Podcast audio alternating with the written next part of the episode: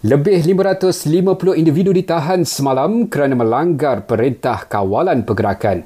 Jumlah itu menunjukkan peningkatan 51% berbanding kira-kira 360 yang ditangkap kemarin. Menteri Kanan Datuk Seri Ismail Sabri berkata, peningkatan itu berlaku kerana orang ramai mengambil kesempatan keluar daripada rumah sepenuh hari Minggu. Mungkin ramai yang mengambil kesempatan untuk keluar di hari Minggu. Kerana semalam adalah hari Ahad, jadi ramai yang keluar dan dianggap sebagai melanggar dan melakukan kesalahan-kesalahan di bawah PKP ini. Jadi saya amat berharap tuan-tuan dan puan cuti setiap hari, bukan hari Minggu saja. Dalam pada itu, kerajaan tarik balik kebenaran kilang arak beroperasi sepanjang tempoh PKP. Ini sesulan terdapat aduan yang diterima daripada pelbagai medium tidak bersetuju kilang itu dibenarkan beroperasi pada waktu ini.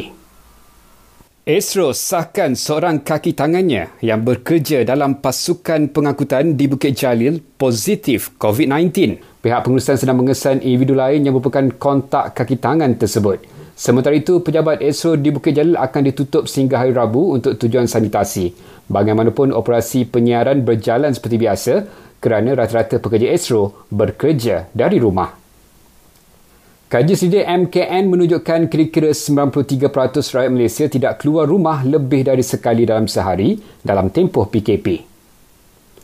Bomba Sarawak terus laksanakan program sanitasi awam terutama di kawasan tumpuan orang ramai bagi memutuskan rangkaian COVID-19.